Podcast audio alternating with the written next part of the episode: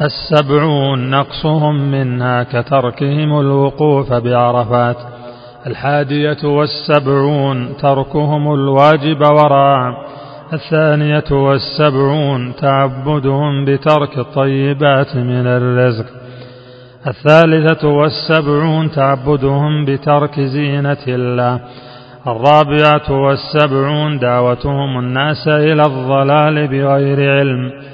الخامسة والسبعون دعوتهم إياهم إلى الكفر مع العلم. السادسة والسبعون المكر الكبار كفعل قوم نوح. السابعة والسبعون أن أئمتهم إما عالم فاجر وإما عابد جاهل. كما في قوله وقد كان فريق منهم يسمعون كلام الله. إلى قوله ومنهم أميون لا يعلمون الكتاب إلا أماني. الثامنة والسبعون دعواهم أنهم أولياء الله من دون الناس.